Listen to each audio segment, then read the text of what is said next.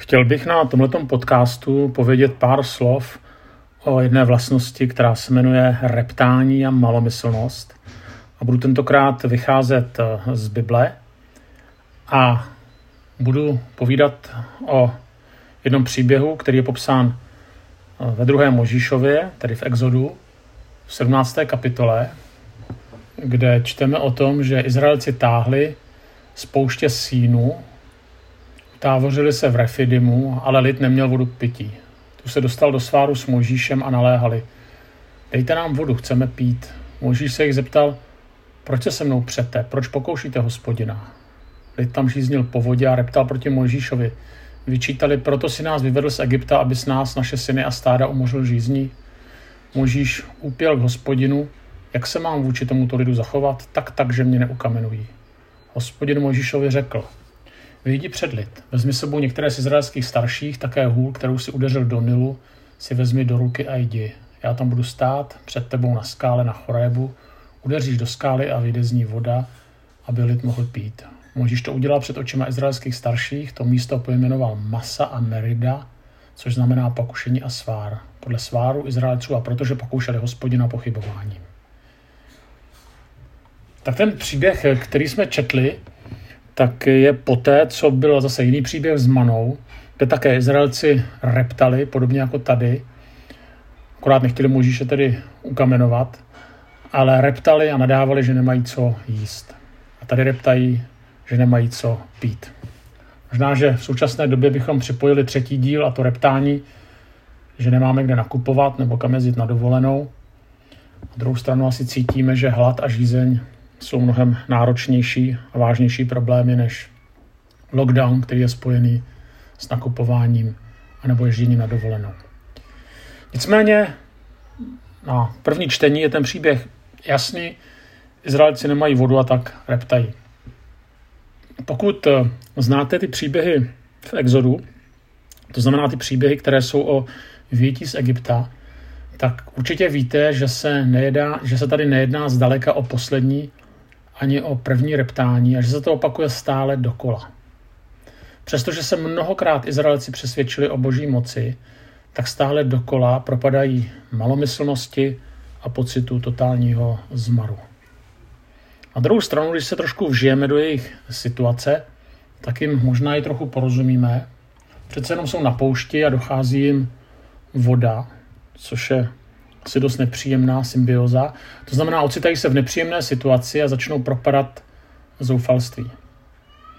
A tak se chovají tak, jako se chová mnoho lidí, kteří se ocitají v nesnadných situacích a kteří buď to vůbec nemají oporu v nikom nebo v ničem, a nebo opoře, kterou si mysleli, že je pro ně oporou, tak prostě nedůvěřují. A v této situaci často lidé začínají hledat nějakého vyníka. Prostě kdo za to může, kdo za tu moji situaci může. No a tady je to na snadě, je to Mojžíš. Zároveň ale potom vidíme, že to není jenom Mojžíš, ale podle toho verše na konci, kde je to nějakým způsobem komentováno, tak tam je, napsáno, tam je napsáno, že pokoušela, pokoušeli hospodina pochybováním, je mezi námi hospodin nebo není. To znamená, tím vynikem není jenom hospodin, ale vlastně i pán Bůh. A říkají, neopustil nás pán Bůh. Ono by to bylo svým způsobem logické. Na druhou stranu, titíž lidé slyšeli a zažili mnohokrát, že se pán Bůh o ně postaral. A ten problém byl v tom, že se neustále opakovalo, že Bůh se postaral, a do prvního problému vydržela ta důvěra. Pak přišel problém a jako kdyby tam došlo k nějakému resetu, lidé okamžitě zapomněli, co Bůh udělal a opět propadají totální depresi a malomyslnosti. A mají problémy, propadají malověrnosti, která vede téměř až k hysterii a to prostě nikdy nemůže vést k dobrým koncům. A tak v jejich reakcích se opakuje nekonečný zápas člověka, který je nějakým způsobem vykolejený a který přestává důvěřovat. A já bych se chtěl na tady ty čtyři oblasti podívat. Podívat se na to, jak se člověk chová, když ztrácí důvěru v Pána Boha. Za prvé, jednak až příliš rychle propadáme pocitům zoufalství a pocitům zmaru.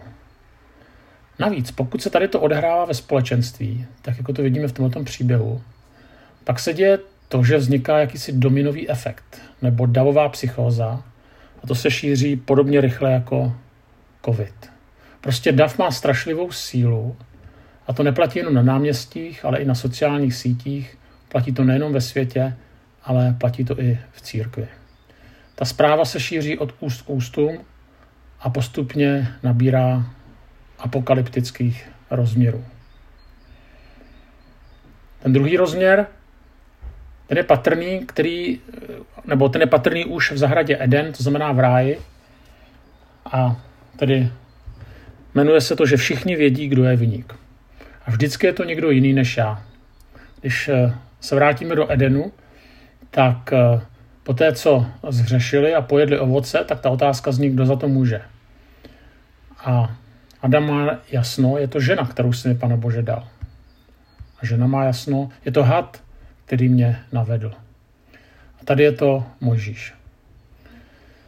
Ano, Možíš nás vyvedl, navíc najednou jsou všem jasné Možíšovi motivy, proč je takto zradil. Oni to přímo řeknou. On se nás pokusil umořit žízní a nejenom to, chtěl umořit i náš dobytek, i naše rodiny. Ano, vidíme, že tenhle ten úsudek je zcela iracionální, hloupý, ale člověk, který se bojí, který ztrácí jistotu, který je zahnán jakoby do kouta, který pod, propadá pocitům zmaru a hysterie nebo davové psychóze, tak už není schopen uvažovat správně a je schopen někdy i velmi nehezkých věcí. A zároveň takovémuto člověku chybí i sebereflexe, bez které není možno se někde posunout a mít nadhled nad stávající situací. Pak je tam třetí věc. Nikdy nečteme ani zmínku o tom, že by se lid obrátil k hospodinu, že by se modlil. Prostě najednou ten lid přeskočí do jakéhosi vzteku, do jakési obecně sdílené až nenávisti vůči Mojžíšovi a i takovému despektu vůči Bohu. Jako kdyby Pán Bůh přestal existovat. Mimochodem krátce po této události je pokračování a dočetli bychom se, že si lid vyrobil zlaté tele, které nahradilo Pána Boha. Je to v Exodu 32. kapitole, to znamená opět kapitol dál.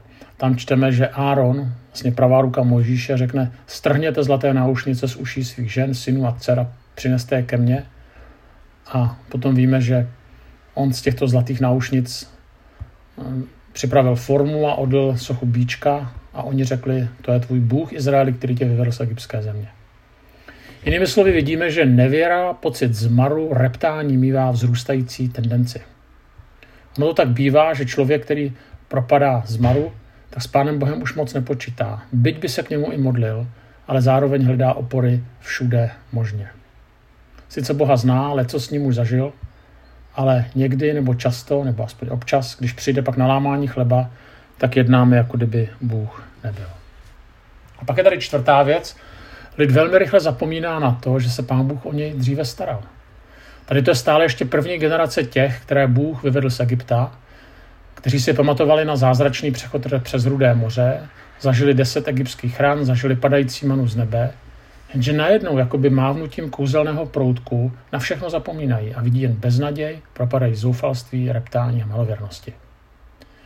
A tak eh, pokud to schrneme, pak jsem vyjmenoval tyto čtyři oblasti, a já teďka ještě jednou zopakuji, velmi rychle zrůstající pocit zmaru a zoufalství, který je doprovázen davovou psychózou, hledání vyníka, hledání řešení mimo Pána Boha, nakonec oni ho najdou v tom zlatém teleti a v uvozovkách ztráta paměti. Možíš prožívá to, co velmi dobře znají mnozí vedoucí. Je to tlak od lidí, možná i rozpaky nad tím, že na jednu stranu ho Bůh vyvolil, aby vedl lid, na stranu druhou mu to vůbec neusnadňoval. Tak nakonec dostane pokyn, aby si vzal hůl, skrze kterou Bůh konal některé zázračné události a skrze kterou Bůh prokazoval svoji moc a aby touto holí udeřil do skály. A Mojžíš to udělá a ze skály vytryskne pramen. A tady tu událost později komentuje apoštol Pavel v 1. Korinským 10. kapitole, kde říká, že chtěl bych vám připomenout, bratři, že naši praotcové byli všichni pod oblakovým sloupem, všichni prošli mořem, všichni byli křtem v oblaku a moři spojeni s Mojžíšem, všichni jedli týž duchovní pokrm a pili týž duchovní nápoj. Byly totiž duchovní skály, která je provázela a tou skalou byl Kristus. A přece se většina z nich Bohu nelíbila, vždyť poušť byla poseta jejich chtěli. Pavel vidí ve skále, která se stala zdrojem vody, a tedy i zdrojem života, vlastně předobraz Krista. V byzantských velikonočních písních je skála, z níž dal Kristus Izraeli vodu, nebo pán Bůh Izraeli vodu, přirovnávána k Ježíšovu hrobu, vytesanému ve skále, z něhož vytrysklo lidu vzkříšení. To místo, z kterého vytryskl pramen, bylo nazváno pokušení a svár, nebo některé překlady tam mají pokušení a spor. To, co je důležité, obě dvě tyto vlastnosti zatvrzují srdce a vedou od Pána Boha. A zároveň voda, kterou dal Bůh jako vysvobození, ukazuje na Krista. A teďka, jak tady to aplikovat tak, abychom se nedopustili jakéhosi besídkového kliše, kdy na vše je jedna odpověď a to je Pán Ježíš. Motiv vody se bude v Bibli opakovat často. Bylo to i proto, že později, když se Izrael usadil, došel do zaslíbené země, pak byl zcela závislý na dešti, protože na rozdíl od Egypta neměl Nil, na rozdíl od Mezopotámie neměl zavlažovací systém. Největší vodní plochou vlastně bylo mrtvé moře. Takže ta voda se opakuje často různých textech. Proto například Ezechiel ve 47. kapitole ve svých vizích vidí chrám, jak z něho vytéká životodárná voda, která dává život. Tam čteme, že u vizi, že přivedl mě ke vchodu do domu a hle ze spoda Prahu domu vytákala k východu voda. K průčelu domu je totiž obráceno a voda tekla dolů z pravého boku domu na jižní straně oltáře. Ale tam vidíme obraz oltáře, obraz chrámu, z kterého vytéká voda jako zdroj života. Když jdeme dál, tak když byl svátek stánků, tak Izraelci v ten poslední den zpívali slova z proroka Izajáše, s jásotem budete čerpat vodu z pramenů spásy. To Izajáš 12.3. A nebo jsme stále ve uh, svátku stánků, proto Ježíš poslední den svátku stánků řekl, jestliže kdo žízní, ať přijde ke mně, kdo věří ve mně, proudy živé vody poplynou z jeho nitra. Jako kdyby Ježíš říkal, ta fyzická žízeň propukne vždycky znova. Musíte najít jiný zdroj, kde uhasit žízeň, a to nikoli v žízeň fyzickou, ale žízeň po smyslu, po bezpečí, po jistotě, po upokojení a vlastně po spáse. A tím zdrojem jsem já. Pokud se vrátíme do exodu, pak vidíme, že skutečným problémem Izraelců nebyl hlad a žízeň, jakkoliv vůbec nechci bagatelizovat fyzické potřeby, které máme. Jejich největším problémem byla masa a meriba, tedy pokušení, kterému podléhali a sváry, kterým podléhali. To je vlastně význam těch dvou slov masa a meriba, pokušení a svára. Největším problémem Izraelců nebyl Mojžíš, ani žízeň, ani pán Bůh, ale největším problémem Izraelců byli Izraelci. A to potřebovali vyléčit nejvíce a to potřebujeme vyléčit i my. Problémem Davida Nováka nejsou okolnosti, ale je to David Novák. A můžete si tam dosadit svoje jméno. Potřebujeme vyléčit sebe sama, ale to bez boží pomoci nejde. V Bibli jsou tři velké obrazy tryskající vody, nebo oživující vody. Jedna je voda ze skály, to jsme četli. Druhý je ten Ezechiel, to je voda, která vytéká spoza oltáře a chrámu. A třetí je u Jana, kde se tím zdrojem stává Ježíš. Ale to pokračuje. A je tam obraz, že když se nám Ježíš stane zdrojem, tak se můžeme stát životornárným zdrojem i my pro další. Když se zpátky vrátíme do Exodu, do našeho příběhu, tak já jsem mluvil o Kristu, nebo Pavel takhle vykládá tento příběh. Jako je to Kristus, který se stane naplněním tohoto příběhu. Stane se zdrojem živé vody, která vyvěrá k životu věčnému. Zároveň je zde ale i Mojžíš, který je podobně jako Kristus prostředníkem mezi lidmi a Pánem Bohem. V podobném duchu u Jana hovoří Ježíš i o svých následovnicích, o nás, když říká, že se můžeme stát těmi, z kterých poplynou proudy živých vod. Tedy ne proudy úzkosti, sklíčenosti, strachu, malověrnosti, ale naděje. Možíš se prostě odmítne připojit k davové psychóze a na boží pokyn jde a udělá to, co po něm pán Bůh chce. Vyzná mu svoji sklíčenost, strach, ale zároveň se rozhodne v důvěře následovat Pána Boha a tím se stane zdrojem života, skrze který působí Pán Bůh. A tohle je výzva i pro nás. A tak na závěr si můžeme položit otázku, zdali i my jsme pro druhé zdrojem života, nebo spíše někdy žel zdrojem úzkosti a malověrnosti. Zda přinášíme naději nebo beznaději. Zda skrze mě vidí druzí Krista, nebo spíše okolnosti, které jsou temné a nepříjemné. Tento příběh nás vede k tomu, abychom vydali Pánu Bohu svoje strachy, svoje hříchy, svoje nejistoty, pojmenovali je, dali je Pánu Bohu a zároveň bychom prosili o to stát se zdrojem, skrze který poplynou proudy živých vod. Tak bych to přál všem nám.